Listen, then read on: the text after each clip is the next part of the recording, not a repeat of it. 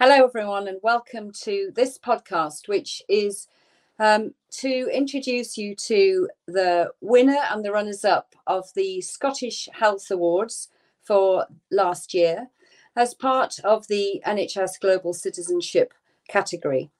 It's my very great pleasure to uh, to chair this this afternoon with a colleague um, who will introduce himself in a minute. My name's Dr. Frida Newlands, and I work predominantly in Dumfries and Galloway as an emergency medicine doctor, but myself also uh, travel quite widely with um, various humanitarian organisations to try and give aid around the world. Patrick, would you like to introduce yourself? Thanks very much, Frida. Hello, everyone. I am Patrick Farrell. I am one of the Scottish Clinical Leadership Fellows for this year and doing my GP training in the background of this.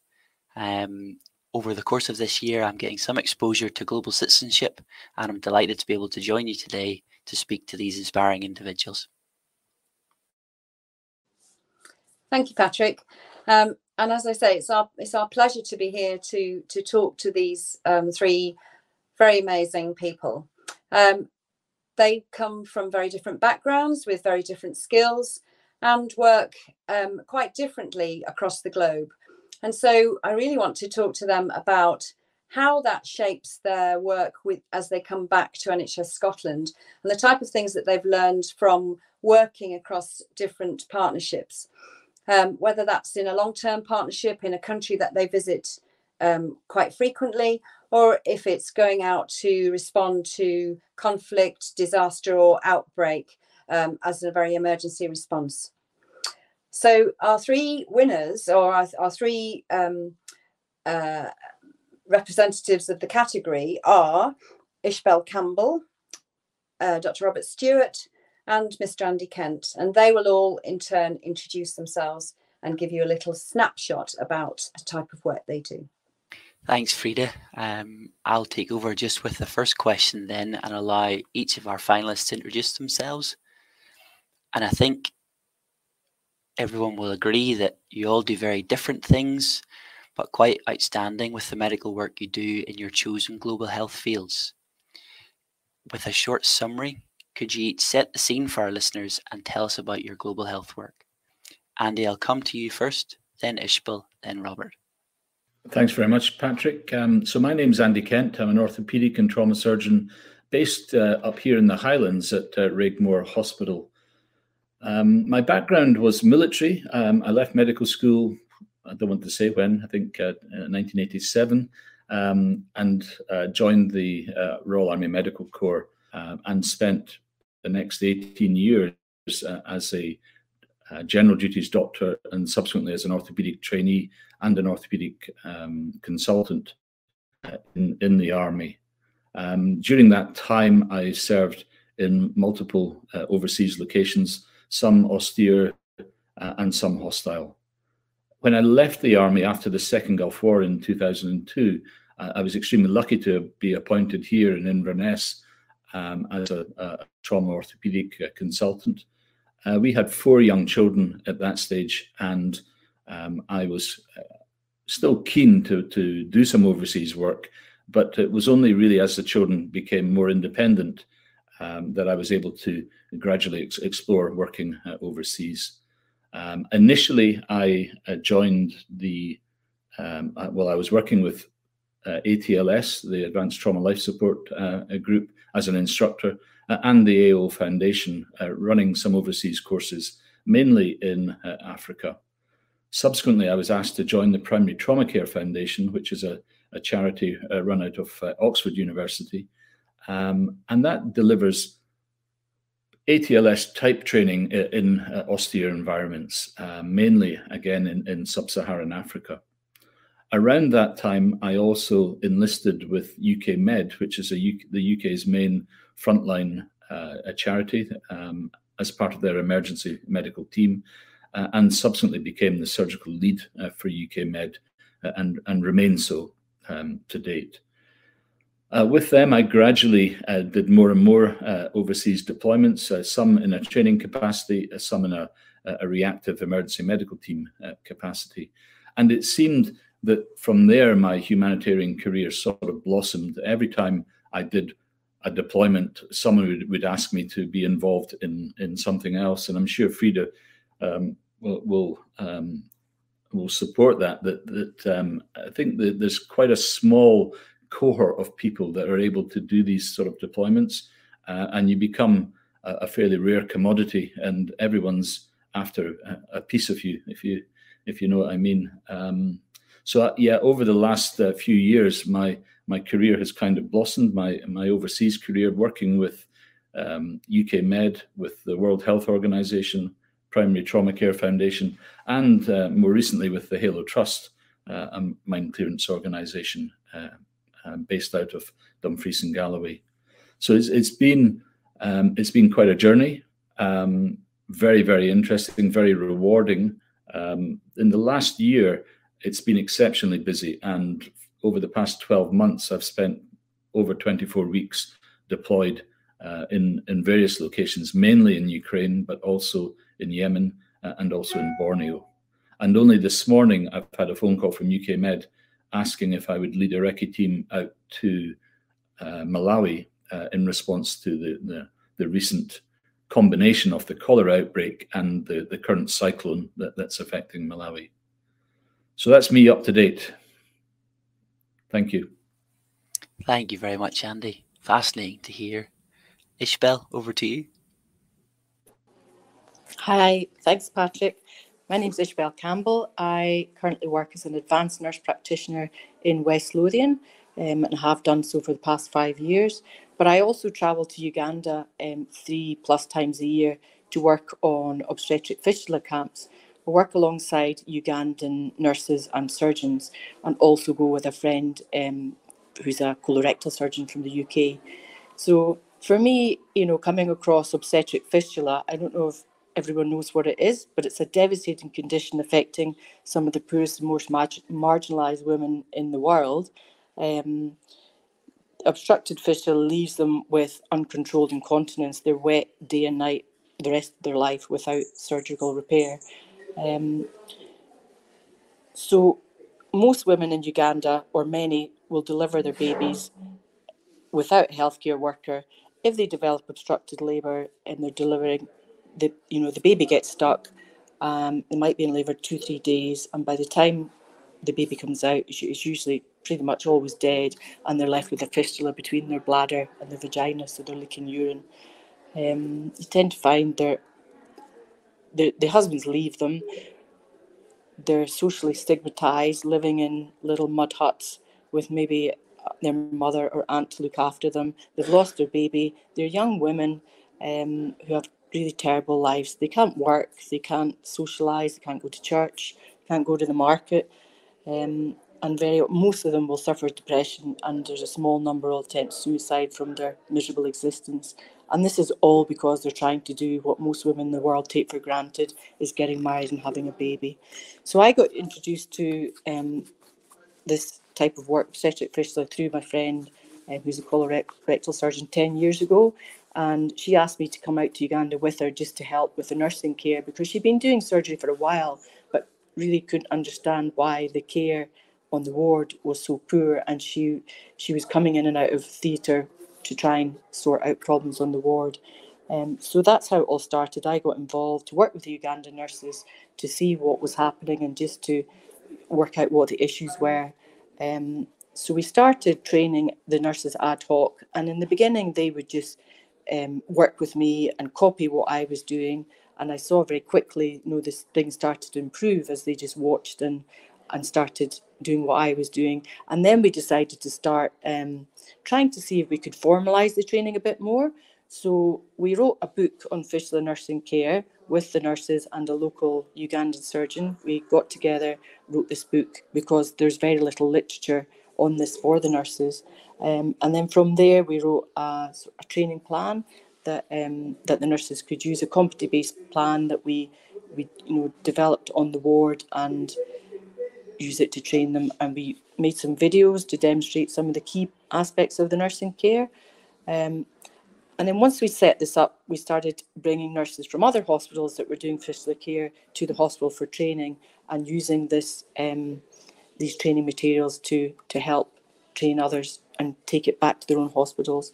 So that's where we're at at the moment. We're um, training nurses um, in fistula nursing care, trying to train other people in other hospitals to be the trainer and to train their nurses as well. And we're trying to expand it so that we can take the programme to other fistula affected countries. So that's me. That's great, Ishbel. Thank you very much. You touch on the real human and quality of life aspects of the work that you're doing. Robert, I'll pass to you to finish us off. Great, thanks very much, Patrick. It's really interesting to hear what um, Andy and Ishbel have been been doing.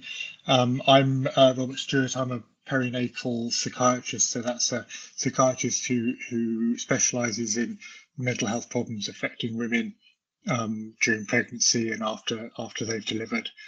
Um, and I uh, work clinically in the um, Lothian perinatal mental health uh, service. Um, but I've been going backwards and forwards to Malawi uh, for about 18 years now. I first went as uh, took some time out of my specialist training, um, and uh, and have been going back back since. Sometimes just brief periods, and, and also a, a four four year block um, uh, when I was head of department in the uh, College of Medicine, the Malawi's only medical school. Um, so for those who don't know, Malawi is a, a, a country of about 18 million people in uh, southeastern Africa. Um, it's a very low income country. Most people uh, survive through subsistence farming, um, but it's a beautiful country, really varied uh, um, countryside, and always would recommend anyone who's considering a visit to to, to do that. Um, so as I said, I work mainly. Uh, my links have always been with the College of Medicine, and that's now called the Kamuzu University of Health Sciences, and it's combined medical school and the nursing college. Um, and mental health has always been a, a neglected area, um, and within healthcare, and, and, and Malawi is no different to that, and very little uh, percentage of the of the, the relatively small health budget that the ministry spends is spent on mental health care, and that's despite the, the suffering associated with it and with the disability, um, which can often be be um, uh, long long term, particularly with some of the severe mental illnesses. Uh, and uh, most people in Malawi don't have access to to kind of good quality evidence based mental health care.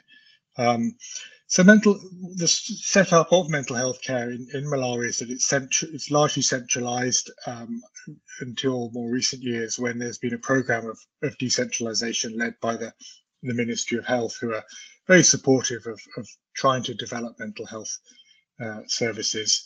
Um, uh, and there's a there's a main government hospital in the southern part of Malawi called Zomba Mental Hospital, and then there's a, an excellent charity called St John of God uh, Mental Health Services, who run uh, hospitals and, and, community services in Lilongwe, the capital, and up north in Mzuzu. Um, but as I said, community services really aren't aren't well developed yet.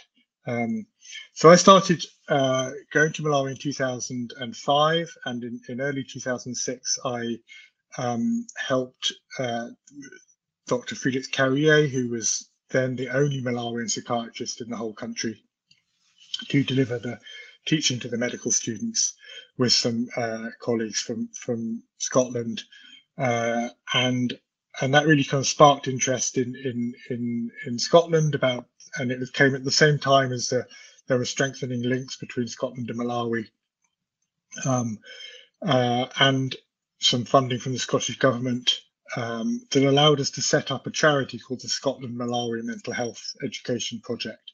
And uh, that's been running really for, for over 15 years now. Um, and it's a core, there's a core business which is helping uh, the college to train medical students um, in psychiatry so that all doctors have a core understanding of the main uh, mental health conditions, but very importantly about um, uh, how you would approach people with mental health problems, the importance of, of not holding stigmatizing attitudes or discriminating against them. Um, and that's been so a really that that core part has been sustained through short-term volunteers coming out from from the UK and other places for kind of three to six week teaching visits, um, and uh, and we've trained over a thousand medical students through that that process. Um, SMEP has also supported uh, the college to establish um, higher training in psychiatry, um, and that's been really exciting. And we've now um, uh, the, the, initial group of trainees, uh, one of them, Dr. Kulisewa, is the head of department now, and Dr. Um, Lewimbi is the chief psychiatrist at Zomba Mental Hospital. And there are a number of trainees still uh, undergoing the teaching, the training program, which takes place partly in Malawi and partly in, in South Africa. Um, so there's a real sort of sense of development there. All other things that SMEP have done that I've been involved with is we we had set up an annual conference uh, that brings practitioners and um, from across Malawi together each year. Um, and that was really good at raising kind of morale and, and sharing knowledge. And then some colleagues, um, Nubli Jen Ahrens, and others uh, did a, a, really good um, teaching program for primary care um, uh, um, health workers um, in, in, in mental health. So um, uh, I now work, uh, I'm still very much involved with SMEP, um, but I'm uh, also work for the University of Edinburgh, and we've got two large research projects going on, uh, one around the detection of psychosis and the other one around mental health in pregnancy and its long-term effects on, on children. Um, and that really links very nicely with my, my kind of NHS work, Thank you all for that fantastic insight into what you do and such very, very different work, but massively valuable. And uh, I think it just gives us a, an idea about what kind of things people can do and link that into their NHS work. Um, the next question is something which I get asked frequently. It's almost a how do you how do you get to join that club? How do you get to uh, to to go and work overseas and, and do the kind of work you do. And there's often one turning point and i just wondered ask you all in, in turn again andy and then ishbel and then robert to if you can think of just one thing that got you from where you were then to where you are now if there's one important thing that you can highlight. Andy. Thanks frida. Yeah i mean i think it would be to be proactive. Um, I, like a lot of people, um, saw the Nepal earthquake uh, happen. Uh, and as an orthopedic surgeon, I thought, I want to get involved. Um, but I hadn't been proactive. I wasn't part of any club. I hadn't uh, onboarded with UK Med at that time. Um, and I was frantically appealing to them to, to send me to Nepal. But um, they said, sorry, you know, we, we, don't know who you are. You haven't uh, onboarded with us. You're not part of the um, uh, of our deployable asset. So, um, and I was a bit upset at that stage, but but now I find myself 10 years later faced with exactly the same situation of consultant colleagues contacting me and saying, I want to go to Turkey because I've seen it on the television.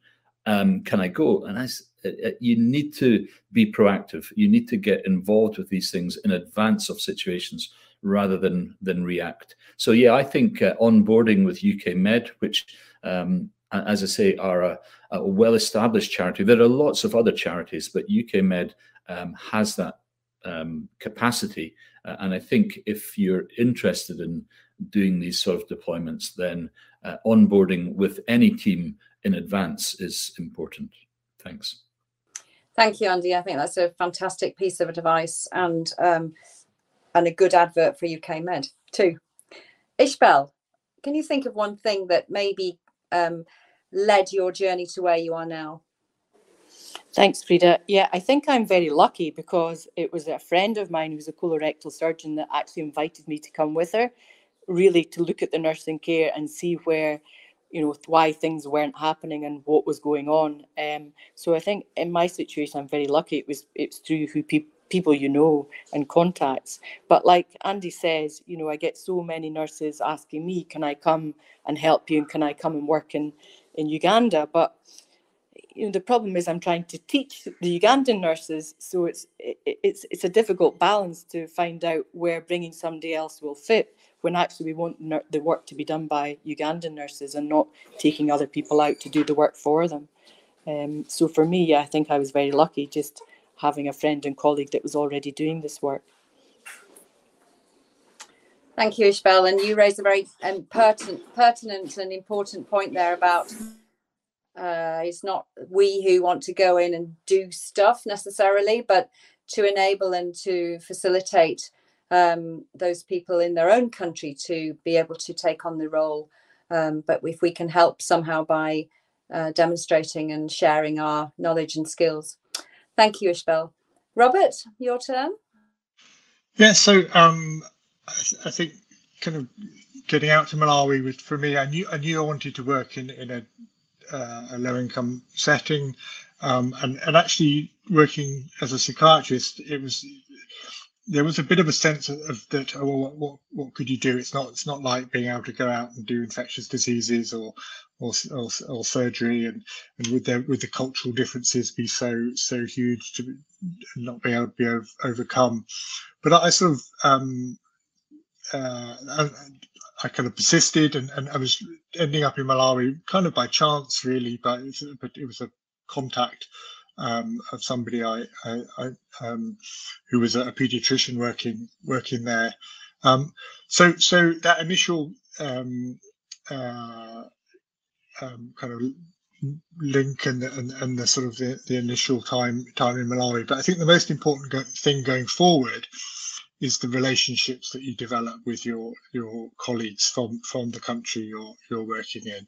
I think that's um, absolutely uh, critical to to where possible, yeah, develop sort of on, ongoing uh, um, relationships to um, make sure that the partnership is is uh, reciprocal and and um, and we uh, I mean, within SMEP we've made all, all the mistakes we've made them um, uh, and I'm sure we still haven't got it right but I think we are um, improving and and uh, I, I, think what we what we do is is um, appreciated and and um, and having sort of support from from things like the Scotland Malawi partnership is is very helpful in terms of guiding uh, the move to, toward making sure that the that partnerships are um, are truly partnerships and not sort of one way um, uh, affairs. So so um, that's would be my my thoughts.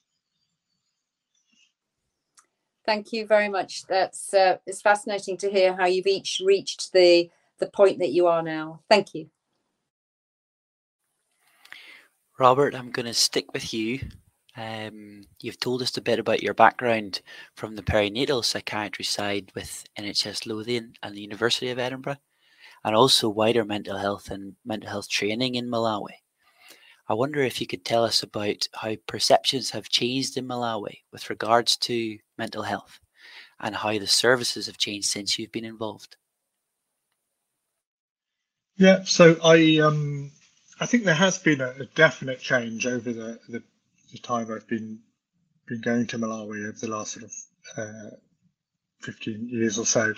Um, in, in attitudes, certainly amongst health workers, and that's been a really important part of what what we've been doing as in, in SMEP is, is is is part of the teaching of the medical students. It's to to inculcate these um, change in attitudes towards people with with mental health problems um, uh, and to overcome a lot of sort of myths and and, and stigmatizing attitudes uh, and then those those medical students when they become doctors kind of transmit those uh, attitudes to their uh, to their teams and and um, really kind of um, improve uh, the the care um, for the for people with with these often very very difficult situation conditions that are made worse by the stigma they experience. Um, I think there's still a lot of uh, in the community, still a lot of stigma and and, and misunderstandings around uh, mental health conditions. Um, uh, and uh, a real sort of need to to kind of further reach out and and um, uh, try and change those those those uh, views, and that's a lot of that's going to will come, I think, partly from from professionals, but also from people with lived experience working through various um, routes. Uh, in Malawi, there's the, the Malawi Mental Health Users and Carers Association um, that was established by uh, um, people with, with lived experience of, of mental health problems and uh, that's been really uh, helpful and continues to be in um, in raising community awareness around around mental health. Um, so so things have improved, but there's still a long way to go. I think uh, as there is globally. Um, in terms of services, I think the key they no question they've really improved um, uh, the through largely through the the increased numbers of trained personnel. And that's not just the doctors that we've been involved in training, but there's the nursing college has, has really got a very strong uh, mental health department, and St John of God um, have been training clinical officers. So there's there's a lot more um, expertise in mental health in the in the services, um, and there's been some improvements in infrastructure as well. Um, but there are still major problems, uh, and uh, there's um, even in the, the specialist centres on the mental hospital, um, there's uh, ongoing need for for training, for improved processes around things like risk assessment, um, uh, and uh, a continual need to keep an eye on on on problems with sort of human rights uh, um, issues that can can be um, very easy. People with severe mental illness, when they're most unwell, are very vulnerable, uh, and there's a need for kind of ongoing kind of oversight and and um, of of practice. Um, so uh, great improvements, uh, and uh, with uh, with the increasing numbers of, of Malawian uh, health professionals specialising in mental health, I'm sure those improvements will continue. Thank you, Robert. Ishbel, um, it's great to talk to you all the way from Uganda, where you're actually working at the moment. And um, you mentioned that you're an advanced nurse practitioner in Lothian in a, in a GP practice. And you've also explained to us again how you managed to get involved with your um, friend and colleague. Um, but the type of work that you're doing and the the women that you're working with, it must be such a sensitive field. And I just wondered what cultural barriers that you encountered um, when you first went out to work there. Thanks, Frida. Yeah, I think, you know, never mind the patients, but the nursing staff, there was a lot of cultural stuff I just didn't understand and couldn't understand why things weren't being done, weren't happening. And, you know, there was a lot of unpicking of why the nursing care why the patients were just left on beds and not looked after.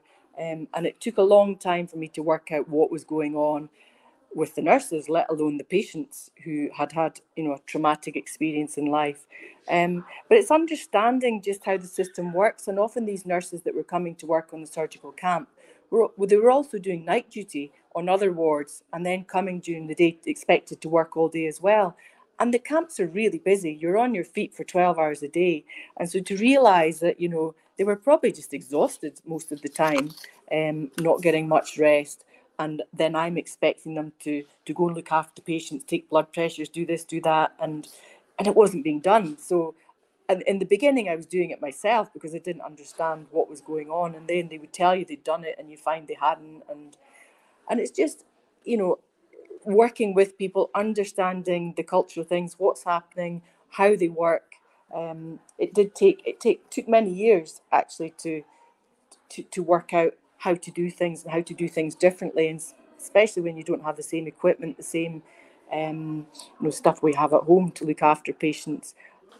As for the patients, yeah, lots of cultural issues that um, it has taken a long time as well to understand what goes on in their home lives, how things work with husbands, particularly when they leave them, when they become wet, where they go, they tend to go back to live with the mother.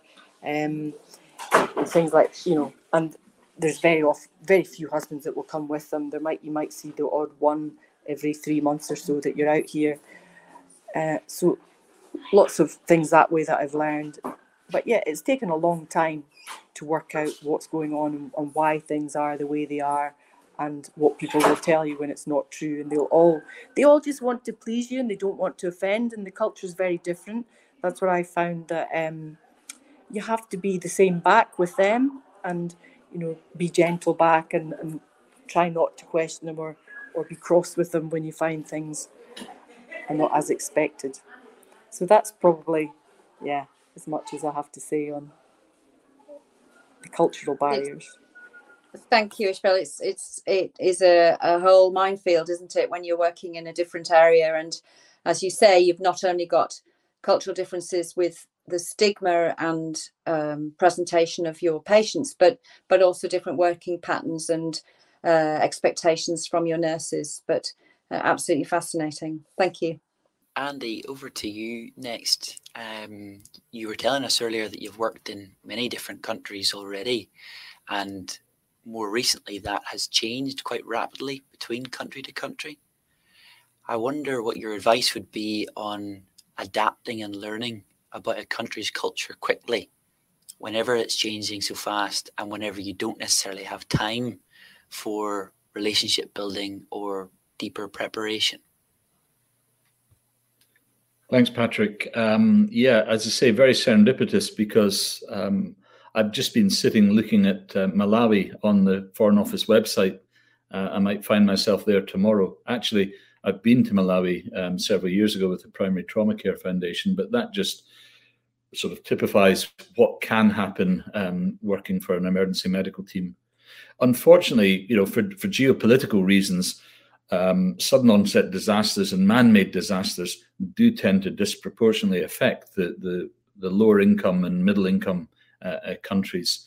Um, and um, many of these are in the sort of sub-Saharan African continent and in the Middle East, and, and that's where I found myself. I seem to have the, um, found myself painted into a niche corner of of going to all the the sort of um, uh, Middle East countries, um, and you know I think my advice would be that you have to walk carefully uh, when you go into these countries.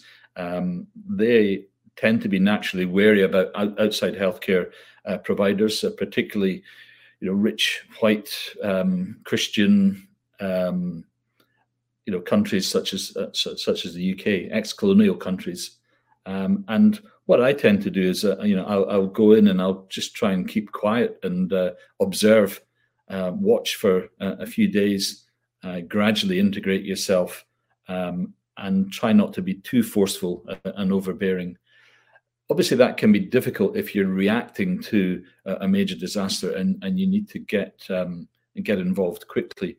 But um, you know, one has to think about the, the, longer term. And a lot of what we do is not just the reactive stuff, but the capacity building as well. Um, and if if they see that you're um, respectful of their um, culture and religion, religion, it makes it a lot easier to capacity build going forward. I'm not saying necessarily, you know, one has to go native, but um, um, you know, I think it's just a case of sort of gradually finding your feet and and forming relationships that way. Thank Thanks. you, Andy um, again, your point and what Ishbel was mentioning about her work in Uganda of that proactive awareness of a different culture and a different way of doing things and being open yourself to be able to adapt to that. So thanks for giving that insight. So this is your quick fire round. Questions for each one of you. Um, and we'll do it alphabetical in terms of your first name. So that's back to you, Mr. Kent. Um, what keeps you going? So we've heard all of you talk about the the kind of work that you do in in global citizenship, but what motivates you and why do you keep doing it, Andy? Okay, well, it's not the podcasts and the webinars for sure, uh, but but but saying that the the media interest I think is is important. I've um, and I, I, what what really motivates me is is the the students that I see, the young doctors that come up to me. Um, I think, as a consequence, one of the few silver linings of the globe of the um, of the pandemic is that a lot of junior doctors are more and more interested in um, giving something back. Um, uh, a lot of a, a, lot of junior junior doctors are coming up asking how do they get involved in this, and um, so podcasts like this, I think, are um, very motivating both for me uh, and for uh, junior doctors. So, thank you. And what what what makes you? What made you this morning know that you would just pick up your bag and go? What keeps you going? Yeah, I mean, I, I think I I like working in a, in a team environment where everyone's pulling in the same direction. Um, everyone's motivated. Uh, it, it's very rewarding, very refreshing, dare I say, um, and it, it's what keeps me going in my NHS practice is uh, being able to to um, to have these relatively small uh, deployments um, overseas. Thank you, Andy. That I completely uh, mirror that thought. Um, over to you, Ishbel. Same question. So, uh, what motivates you and what keeps you going? Thanks, Frida. For me, I'm quite sure you know what I'm going to say, but it's a smile on one of those fistula ladies' faces when they're dry. So at the end of the two weeks of having a catheter in, and they realise they're now dry, they can live a normal life again. They can, you know, find another husband, remarry, try and have a family, go to church, go to market. For me, the smile on their faces says it all, and it's why it brings me back time and time again. It's so rewarding helping these patients. It, it's just entirely life changing, isn't it, Ishbel? Absolutely. For these women, yeah, you give them their life back by yeah. giving fixing them helping them and also i suppose from the nursing side we're on the ward with them every day looking after them and they come in so miserable and they won't look at you they won't smile and by the end of the week they've got used to you being around used to seeing a white person and they're hugging you and they, and although you can't speak their language, they're just so grateful for uh, for the help that you've given them. I think that perfectly sums up why it's worth getting out of bed to do your job. Thank you. Thanks. Uh, Robert, same for you. What makes you keep going in your global citizenship work? Yeah, so so for me, I think as because most of my work has been around around training, um, so it is about seeing the the young Malawian uh, clinicians, um, whether that's doctors or nurses, um, developing as as uh, clinically, um, becoming kind of skilled in, in, in, clinical provision of mental health care, or as educators. Um, it's been really fantastic seeing the, um, for instance, one of our most recently graduated uh, psychiatrists um, has taken on uh, leading the undergraduate training uh, program. Uh, so it's that that sense of, of uh, transferring from from the need for people to come from overseas to to it being done um, within within the country. Um, uh, and then and others who, who are doing kind of are interested in research. So it's really great to, to, to be able to, to support them to do to do that as well. Um, so that's the real yeah real motivator for me. Thank you. It just sounds like you you are so enthusiastic about um, developing that legacy from uh, the the work that you've managed to do in Malawi over the years, and then to to hand it over to up and coming uh, enthusiastic local doctors. That's fascinating. Thank you. Thanks, Frida. And um, moving into our final question um, for a little bit of a Desert Island Discs theme of what you're each going to bring with you. Robert, I'm going to come back to you first. What is the one essential thing other than your travel documents that you've got in your travel bag? So for me, it's an inflatable pillow. So very handy for back support in sort of bouncy vehicles on bumpy roads. And uh, also I'm very partial to a repower nap. So it's very helpful for that. Very good. That's extremely practical and good portable comfort. Um, Ishbel, over to you. What's the one essential that you're going to bring with you? Now, for anyone that knows me, they're going to know it's my hair straighteners. Can't go anywhere without them. But actually, really, what would be more helpful is a pocket of packet, a packet of pocket handkerchiefs, because you never know what the toilets are going to be like. So, if it's not my hair straighteners, it would be the hankies. Again, I suppose that's very insightful um, and very informative for our listeners. There's something there about feel good, look good. Um, and finally, Andy, if you end up getting um, tapped on the shoulder to go to Malawi tomorrow, what are you bringing with you? Very good question. As an orthopod, you'd expect me to say a, a Leatherman, um, but obviously not hair straighteners. So, um, no, I think I, would be practical and say I, I always make sure I have a, a, a well charged uh, smartphone preloaded with emergency numbers uh, and with local maps. Uh, boring, but um, uh, can be very essential.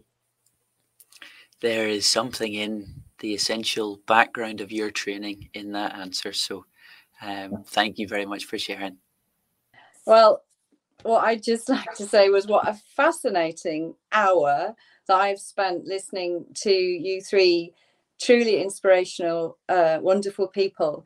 And I've been scribbling some themes down as as you've been talking, and it it actually just seems to compile the perfect CD, CV for a humanitarian worker. So training, capacity building, adaptability, taking opportunities, uh, developing, being respectful, uh, managing to create re- relationships, uh, diplomacy. I mean, these are all fantastic words that you have told us about your work today, and that's just wonderful.